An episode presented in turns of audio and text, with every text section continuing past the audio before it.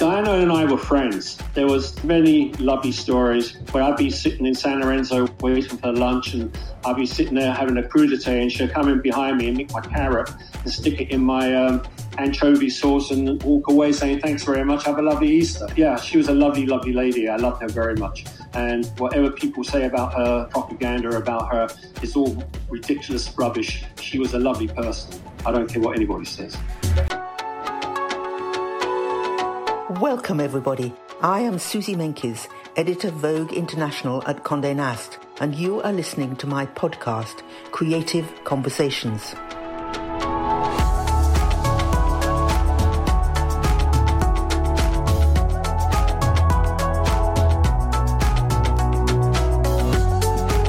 As a journalist reporting on the global fashion industry, I want to take you backstage and give you an insight into my world.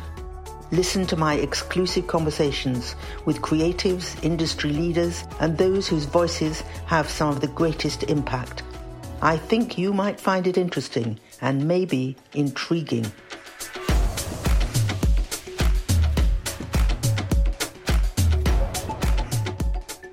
Thank you all for tuning in each week.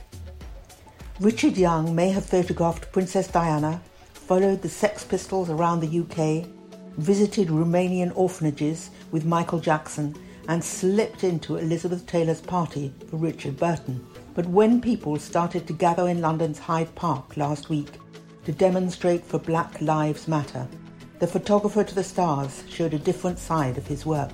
Now in his early 70s, giving him more than 40 years behind the lens, Young was showing his determination for social documentary rather than his well known work with celebrities. Throughout his career, he has been as much a portraitist as a photojournalist, but one fitted with the other, even if he admits that Fidel Castro was baffled when the photographer described his army fatigues as very Yves Saint Laurent. Behind Young's cheery smile is a vibrant energy that took him from work with Paul Getty Jr.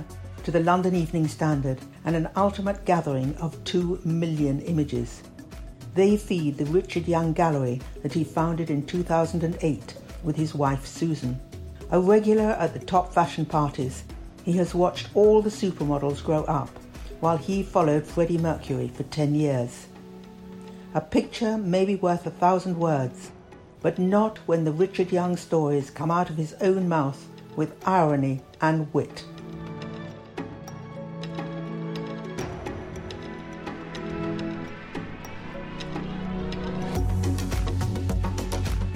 Nice of you to do this because I hear that you were following around people protesting today, and that must have been quite a dramatic thing to do, wasn't it? Black Lives Matter, yeah. Everybody has a, has a point to make and everything else, and very and, and rightly so. I don't know what happened after we left. We left. We stayed there for about two hours, and then I hear it went marching off towards Downing Street. What's really been in your blood and in your camera for the last forty years has been catching people, famous or rising stars is that going to survive, do you think, the current virus? Are you going to be in six months' time or six weeks' time chasing famous people and getting close to them and taking pictures? Well, the word is, and I've spoken to a few people in, in the industry, especially people that create diaries and things that send out they send out to their subscribers. Uh, when I mentioned it uh, about a few weeks ago to one particular lady she said to me, you know, whatever position you're in right now, which was quite horizontal with my left feet up and uh, shoes off, she said, stay that way because nothing's going to happen until at least Christmas. I mean, I know that Dylan Jones has uh, pushed back um, the GQ Man of the Year to mm. December. So if that goes ahead, uh, personally, I don't see it, but uh, if that goes ahead, which of course I, I wish it, hope it does, um, that will probably be the first thing I do on, on any grand scale. Of course, you've always had um, two or maybe three sides. Um, you haven't simply gone to the parties um, held by royalty or famous people, um, although that's part of your job. But are you a visual artist or a photojournalist? Or, shall I put that more crudely, which is more important to you, catching the moment or making a beautiful and imaginative image? I want to make a beautiful, romantic, uh, memorable image photojournalism, being a photojournalist was great in the days when I was um, associated with uh, newspapers like the Evening Standard and 20 years, you know, as uh, freelance on retainer with the Daily Express. And then I was, a, you know, a newspaper person with a newspaper uh, mentality of knowing that what was important whenever I went somewhere, not necessarily being told by a newspaper to go there, but I found out everything off my own back or with the help of various people like Ritz Magazine. Um, you, you, went there as a photojournalist and knowing that what was important was to get that photograph. Now I'm looking for that creative photograph that I can turn into a huge print and sell in my gallery. Setting pictures in my gallery now is very, very important to me. One of the directions I really do have to consider and really take seriously now is to maintain my gallery, and my gallery will go from strength to strength. So you're basically saying to me that the whole idea of the paparazzi, which was born, I, am sure, in um, Italy, and that was a long time ago, over half a century, that was all part of a new society. But that's over, really, or at least it's over for you. That you are not part of that same world, being British with an Italian slant. You're really looking for something, dare I say, more poetic or something deeper now when you take a picture. Well, I want to say deeper, but it's certainly more poetic. And the fact is that I'm a photographer through every single vein in my body. Um, I, for the last 48, about 50 years, when I first realized that I was ever going to be a photographer by seeing all those wonderful pictures I saw in magazines like Vogue and Harper's and uh, all the other fashion magazines that were around at the time. And I probably was reading, looking at those magazines and looking at those wonderful color or black and white pictures that Bailey, Duffy, Lichfield, uh, Snowdon, and various other photographers, you know, you know, were doing. And, and I was so impressed by just the way they were taken and the way they look. I said, I won't mind being involved with that one day. And, and if it wasn't for the man who originally in 1973 who threw a camera in my hand for the very first time and sent me off to do some photographs for him for a book he wanted to illustrate. I was working in this bookshop at the time in, in Regent Street. And if it wasn't for him, I wouldn't be sitting here talking to you about it. It just wouldn't have happened. It just that once I had that camera and I had it around my neck and I was told where to go and what to take pictures of, I felt like this is so sexy. This is so important. This is great. I felt so wonderful having this camera, this Nikon camera. And from there, it all started from May 1973. And if it wasn't for that period, uh, God knows where I'd be. But in one way, I would say that your career didn't start, but really came into fruition when you were being called a photographer to the stars. Your sort of candid camera approach predated the digital world, even though you, I know, have continued to take portraits and you also, although you say less, you oh. still do snatched images of the famous. But what do you really love in your soul? Is it the still the excitement of the chase of getting the picture, or is it something deeper than that? Let me tell you something funny. Today, I'm over Hyde Park. It's the first time I've done anything um, in, in the realms of being serious, uh, doing an actual job. I was doing it for the agency for, for Shutterstock and I was seeing images as I'm walking around the park, and, and and there was a million photographers there, but I saw things that I wanted to get, and there was one or two occasions. Excuse me to say this, I had to push one or two photographers out of the way because they were just lingering, watch, looking at a situation, but not reacting to the situation. Now, I, I when I see something, I got to react to it, and I reacted to it, and it felt like, but you know, something you still got it, kid. It's okay. You know, you got to you got to be a little bit careful because you can't offend people. And it, normally, when I'm at a, a AA list kind of uh, uh, party, I tend to ask people all the time if I can do their picture.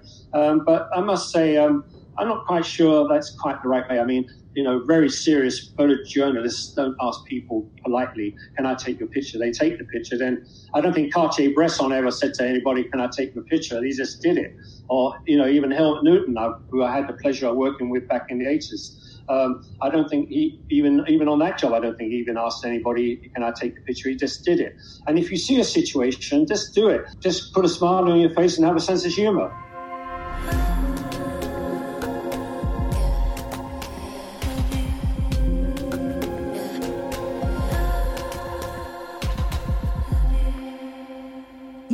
Known, whether you like it or not, as a photographer to the stars.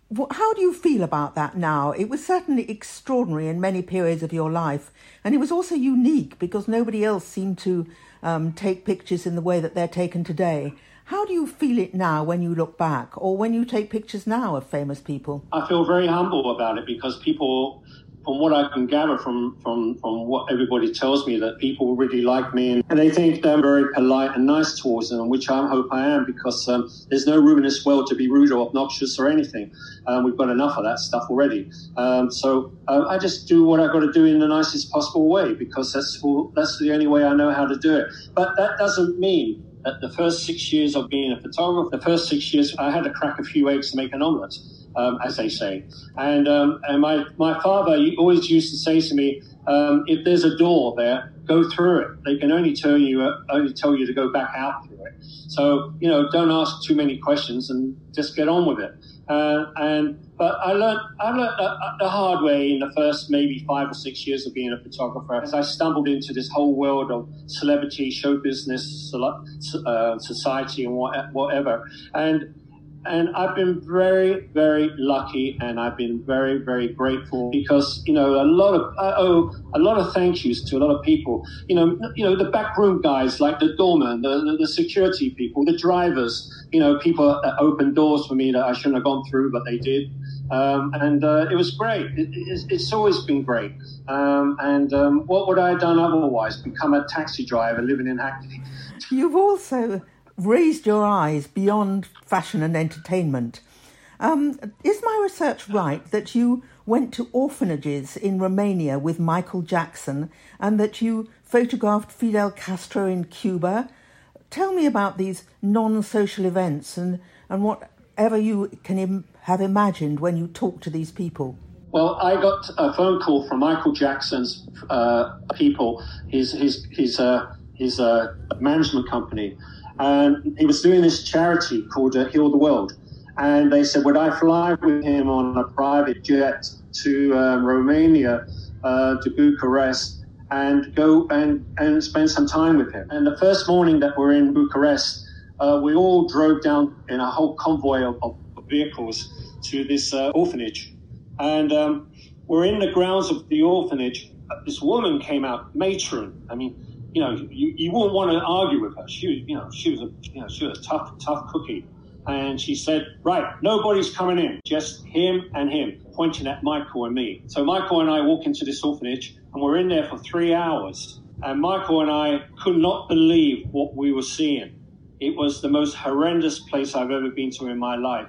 These young babies, I mean, some of them no more than weeks old, in these um, metal cribs and things, crying and screaming, and, and the stench of urine and uh, not being looked after, and, and, and, and, the, and, and the cribs are all rusty, and we're walking around, and of course, there's a nurse is with us. And I said to Michael, I said, um, why don't you pick up one of the babies? So he picked up one of the babies and got one in his arm. Oh, and I said, Michael, why don't you pick up another one? So you got one in each arm. That'd be fabulous. He went, yeah, what a great idea.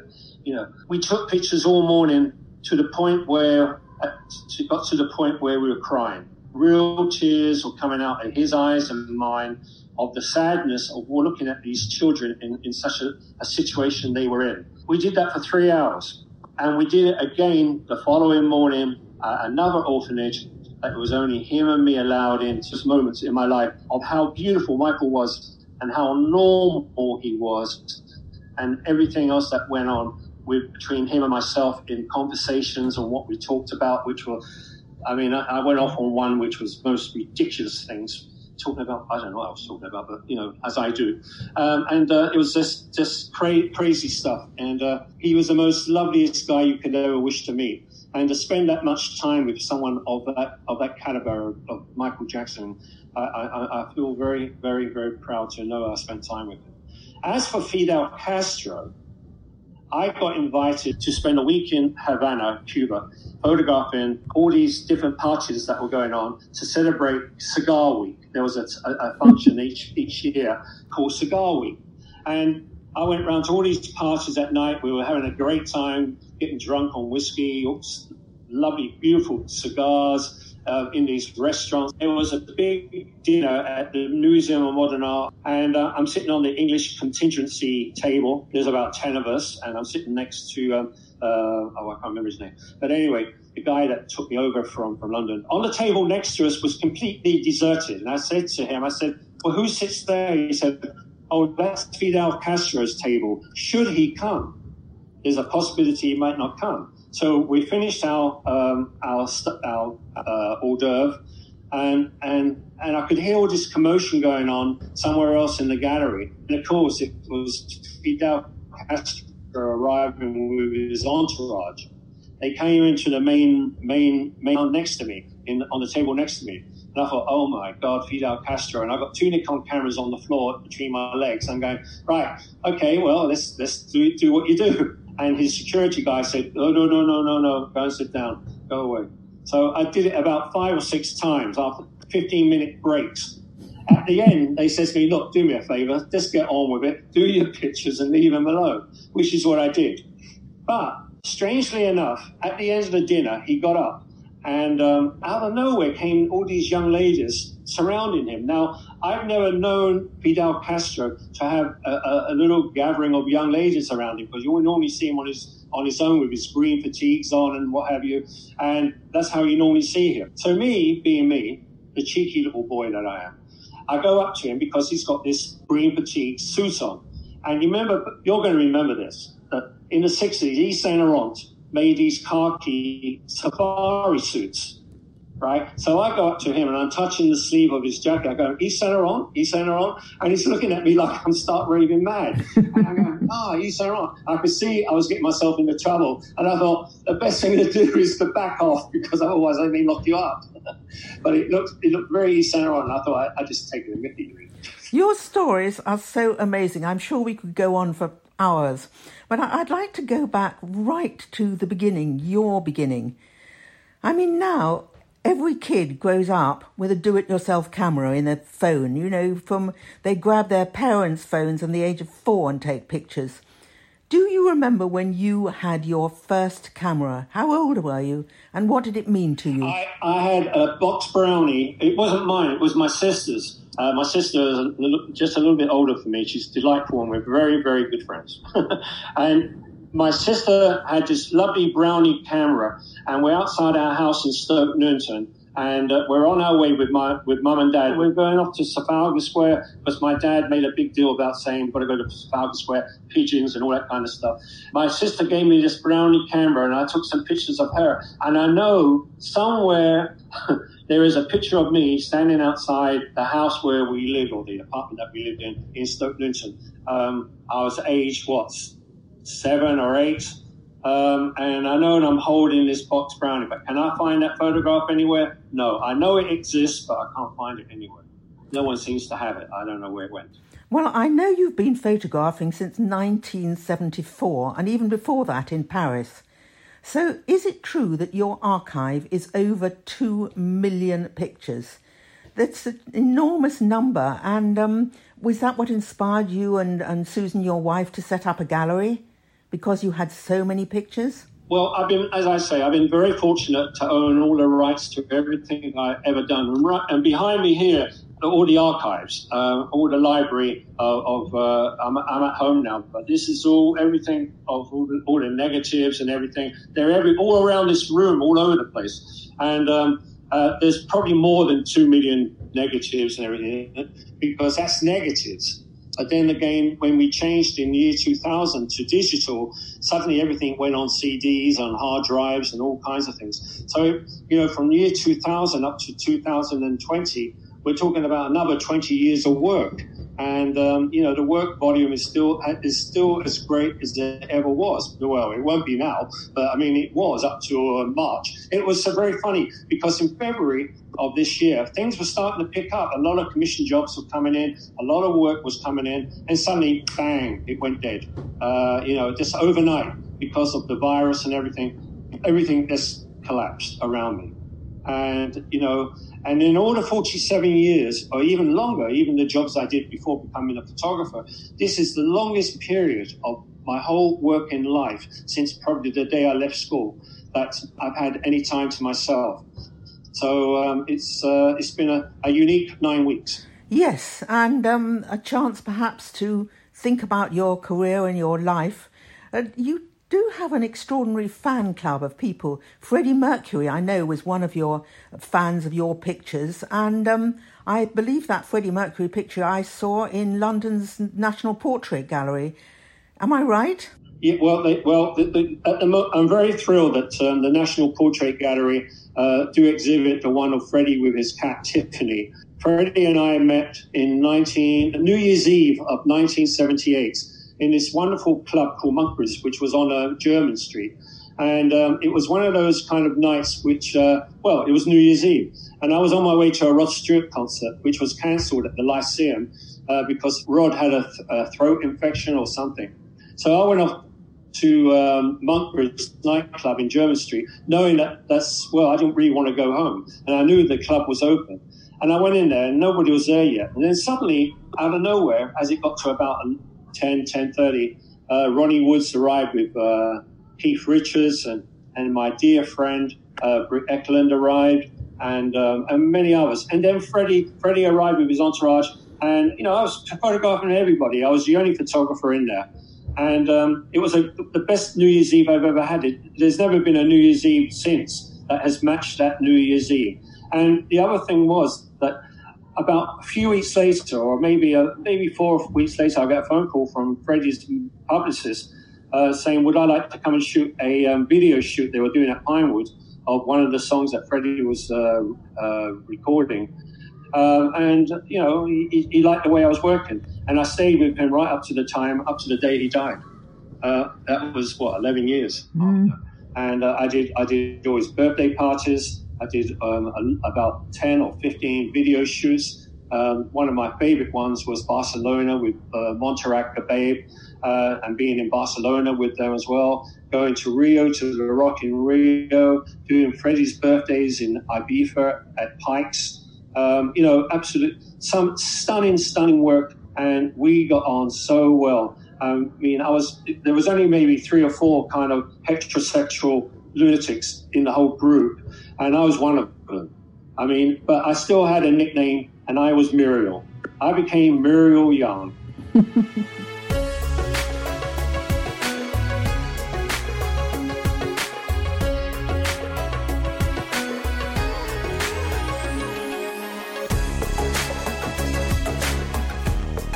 Are you a Cecil Beaton with carefully planned images? I, I think not. I think, if anything, you're a Cartier-Bresson catching the moment. I want to be Cecil Beaton. You do? Well, if you if you say so. But is there one photograph which expresses the essence of your work, whether it's Cecil Beaton or whoever it is? Is there a style that belongs to Richard Young? Well, for years and years, people used to say to me, What is your favorite picture? And I used to be terribly cynical about it by saying, or giving some stupid answer, Well, um, I don't think I've taken it yet, which was ridiculous. I took it the first in the first year that I was a photographer, and that was of Elizabeth Taylor and Richard Burton at the Dorchester Hotel at the party that I gate crashed of Richard Burton's 50th birthday party, getting them embracing and kissing. Obviously, I didn't ask them to do it; they did it, and I, they didn't know I was there until, of course, when they did know I was there, Elizabeth Taylor literally threw me out. But that's not the point. The point, the point is, I got that picture, and that picture has lived with me for the last, you know, 47 years or 46 years as being one of my favorite pictures. I look at it so often, and I go to my, I, I say to myself, if I hadn't ever, if I didn't capture that photograph when I did, again, I would not be where I am today or be talking to wonderful people like yourself. You've certainly photographed an enormous number, extraordinary number of different people. Yes, the rich and famous, but also. Didn't you have breakfast with Nelson Mandela and lunch with the Dalai Lama? What didn't you do? What about Princess Diana? Did you manage to photograph her? Oh, yeah. Diana and I were friends. We, we, we, we had a, a, a very nice relationship. Um, there was there was many lovely stories where Diana, where I'd be sitting in San Lorenzo waiting for waiting for lunch, and I'd be sitting there having a crudité, and she'd come in behind me and nick my carrot and stick it in my um, anchovy sauce and walk away saying thanks very much, have a lovely Easter. But we, we had many, many, um, many confrontations, nice confrontations of talking and chatting, and you know, and yeah, she was a lovely, lovely lady. I loved her very much, and and uh, whatever people say about her, the propaganda about her, is all ridiculous rubbish. She was a lovely person. I don't care what anybody says. I want to know about Live Aid because you were very much there in 1985 behind the scenes, and that was one of the greatest concerts, I would say, of all time, and some of the most amazing performers Freddie Mercury, Elton, David Bowie, Paul McCartney. Have I missed out anybody? It was fantastic. I got there about 8.30 in the morning. I parked my Harley day uh, where I knew it would be safe. Uh, I just spent most of the day backstage in Freddie's compound and in Elton John's compound, um, running around on stage, running around backstage, in front of stage, um, not knowing who U2 were, which was quite amazing. And then, oh, I said, who are they? They said, oh, it's Bono and U2 And I didn't even know who they were. but of course, I knew everybody else was. And I thought David Bowie was amazing. Uh, Freddie obviously stole the show. David Bowie was absolutely stunning. I knew Bowie for many, many years. Bowie and I knew each other. Uh, I think my friend Mark Feld introduced me to David Bowie, um, and my other friend, uh, oh God, what's his name, uh, MacCormack. Uh, he, he, he, they introduced me to Bowie when we used to go to this club on Princes Street in Oxford Street by Oxford Circus called the Bataclan back in 64, 65. We all looked like we were French boys trying to pick up the French au pair girls that used to go there right? Because we had to wear very short Shetland sweaters with cable knit, tight Levi cord jeans with desert boots. My God, it was a great look, man. I tell you, I really enjoyed looking like that. It was fabulous. And um, my friend Geoff MacCormack, uh, who who uh, was a photographer with Bowie and was also a, a backup singer with him as well. Uh, he introduced me, and I went to school with Mark Feld, who later became Marc Bolan T Rex. Uh, Mark and I sat next to each other in class for many many years and we both got expelled age uh, uh, 14. And um, and that was an experience to behold because Mark was a really sharp dresser, and um, Don McCullin uh, did a story on um, Mark and his a couple of his friends in 1962 for uh, Man About Town magazine, and we just got expelled from school, me and Mark, because we play, both got expelled on the same day for playing truant because his mother and my father both had market stalls in Berwick Street Market. That's how we became good buddies.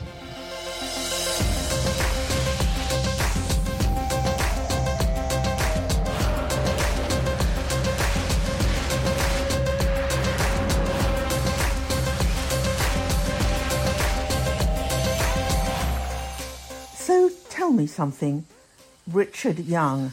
What have you been up to in these last few months? How is the beard going? And I saw on Instagram that you were uh, vacuuming your place, and your wife seemed rather pleased about this. What else yeah, have you been doing? Writing books? What else have you been doing? I've been doing a little bit of writing, catching up on my autobiography, which has taken for, for at least four years to get to the stage where it's at now. I mean, it's going to be great. I mean, someone's going to have to get the spelling right on most, most, on every single line. The spell, the, the, my spelling is atrocious.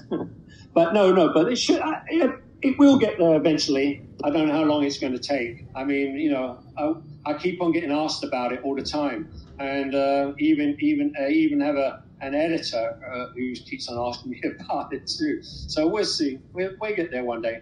Um, I, I, did some vacuuming. Um, of course, that me got brownie points. Uh, I want to try my hand at cooking, but they won't allow me in the kitchen. I've been making Lego, getting making a big Lego Land Rover kit. Um, I've been walking across Hyde Park and Kensington Gardens like I have for the last seven years, most mornings, doing four miles. But over the last seven weeks or eight weeks, I've been taking a camera with me, photographing swans and ducks and and whatever else takes my interest. I have a little Leica camera with me, and I just take pictures. I didn't want to lose the touch of ha- handling a camera. I want to have that. I want to, have that part of my body being active and taking a camera by using my finger in, in pressing the button.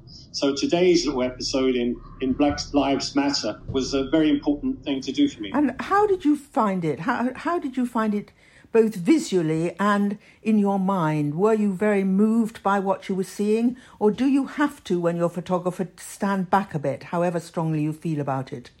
Well, you know, the, the people always say to me, when you're a photographer and you work closely with papers and everything, which I don't do anymore, um, you, you got to be kind of non-political and non, non, not, you know, just have a clear mind of who, of who you are, who I am.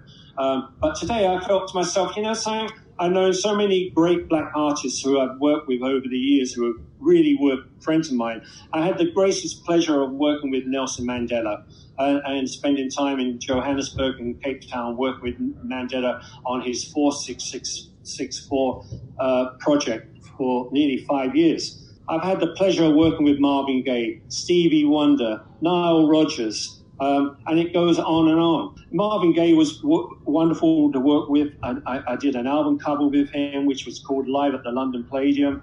I did Nile Rodgers' album cover two years ago. And, you know, I get more pleasure out of working with, you know, black artists than because I just enjoy their music. You know, I, I even worked with Bob Marley once, which was fantastic in 1980.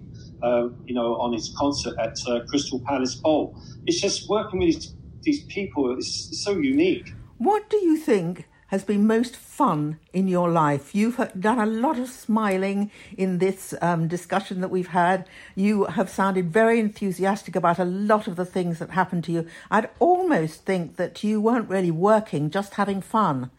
Was your life a bit like that? Um, I guess it was. I've always been a smiler. You know, my mum always used to say to me that even when I was in a pram and she'd wheel me around, you know, where we lived, you know, I always say hello to everybody. I didn't, didn't know who anybody was. And the same goes to every time I go somewhere, I'm always saying hello to somebody. I don't, and they look at me like I'm start raving mad. You know, who are you? And I, I don't care who I am. The fact is, I like to connect with people and I like to be able to say hello to them because basically at the end of the day, all we have is just us. It's only us. Without us, there's nothing. Whatever, whoever you may be. Richard Young Keep on smiling and keep on taking those glorious pictures. And thank you for talking to me. I really appreciate it. Thank you for asking me.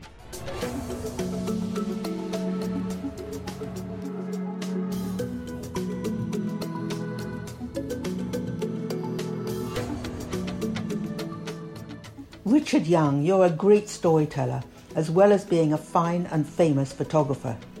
Thank you for sharing so much of your life's experience with us. At a time when the international lockdown against the coronavirus is in our minds, and of course Black Lives Matter, it is a relief to have a brief escape, but at the same time to know that you yourself are documenting these tough times. I would like to wish you all, and Richard, a safe and healthy week ahead.